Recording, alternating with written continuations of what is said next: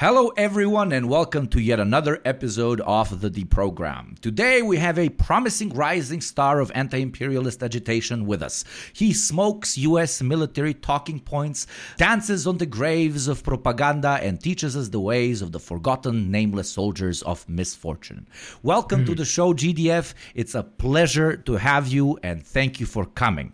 So, before we begin, do tell our audience uh, who might not have had the privilege of uh, checking out your work before a little bit about yourself. First, I just wanted to say um, thank you for the introduction, uh, which I don't deserve, and then also the opportunity to be on the show. Uh, I'm very honored, and I'm a big fan of all of you, so thank you so much. But I, I guess to introduce myself, I am primarily I guess a YouTuber now. Um, I've been doing videos and everything uh, for a couple of years, and I was a shit poster before that, essentially, uh, for a couple of years before that. So it's been a gradual process, and uh, now it's just long form content um, that I, I guess my beat, so to say, uh, is. Um, American foreign policy, um, you know, which um, there are a lot of other collateral uh, stories uh, to talk about, with, um, particularly right now with Israel and then Saudi Arabia. You know, so I think that all in, is kind of under the umbrella of uh, topics that I cover, yeah, day to day. Brilliant. I mean, uh, it's a very big topic to cover because saying you know U.S. foreign policy, yeah. that's literally talking about the whole planet. Exactly. Because uh, I don't know, U.S. literally prances throughout it all. But, but uh, before we uh, properly start, GDF.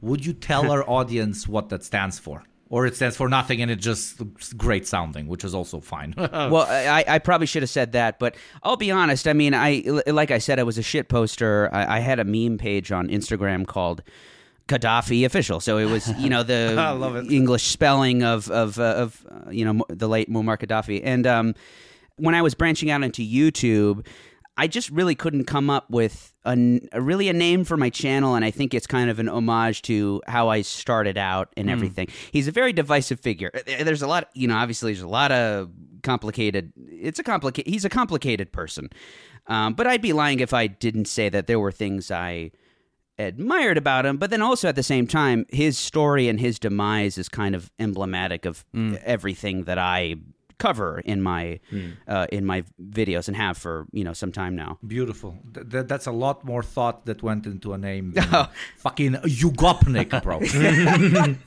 yeah. So before we we jump into the main topic of the episode, I just out of curiosity, something I've been interested in lately is how lefty and anti-imperialist channels got their start because it's very difficult to grow channels like that. I had an unfair yeah. advantage because I started with you know, like infographics, general interest. Oh, what would happen if we killed all mosquitoes? Kind of videos. um, so I'm curious. Was it difficult to grow your channel from nothing to what it is now? Did you find a a receptive audience from the beginning, or like was there a particular video that kind of launched you to to prominence?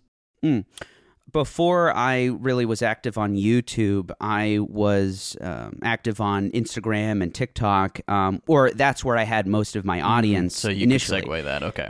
Yeah, you know, there's something something to be said for segueing that, but uh, it, I think it was more important probably to have a video pop off on YouTube, mm. and I think what did was my guerrilla warfare series. Those, particularly yeah. the Iraq video, um, how hmm. um, Iraqis got so good at smoking American soldiers. That was really what I hmm. think kind of started great everything. Title.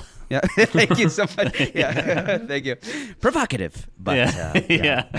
yeah. correct. Also, but. yeah, yeah, true. It's, it's, the only type of smoking that Hakim yeah. Yeah, exactly right turned into a pack. Oh. Uh, you know, mm.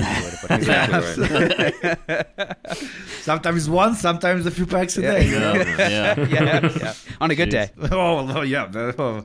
Well, you've you've also got you've also got a number of, of videos on on Israel and Palestine, which is a very mm. hot button issue at the moment. Um, hot button in a negative way. It, the, the, algorithm hates it. exactly. YouTube hates it. Yeah.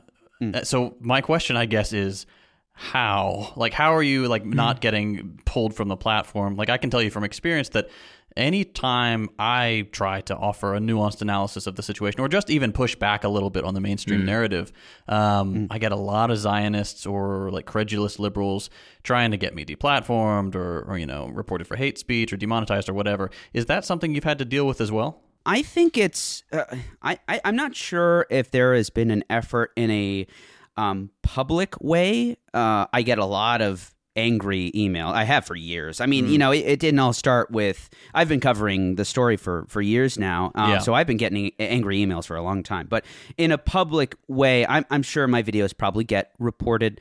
Um, I'm also aware of the fact that at any time anything can happen, Yeah. and um, I'm I'm very mindful of that. That um, I, I think that I, I want to, for as long as I can, try to push out as many stories uh, with regarding what's um, happening right now um, in the region. Yeah, so I'm mindful of the fact that it, it could all be taken away, but um, from for right now, I think uh, it's very very important. Um, Yeah.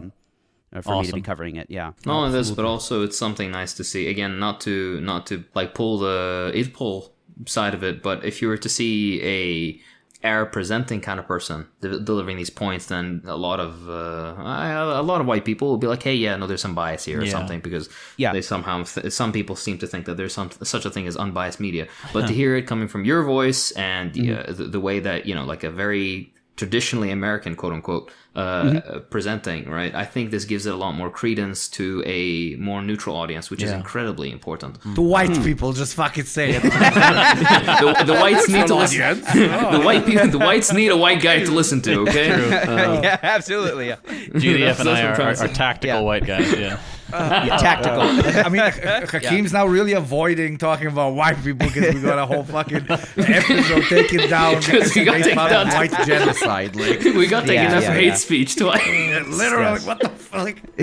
The program famously known for being Nazi. We just Yeah. need one more Hello, white fella. and- We just need one more white fella to outnumber you. yeah. okay, okay. Speaking of whites,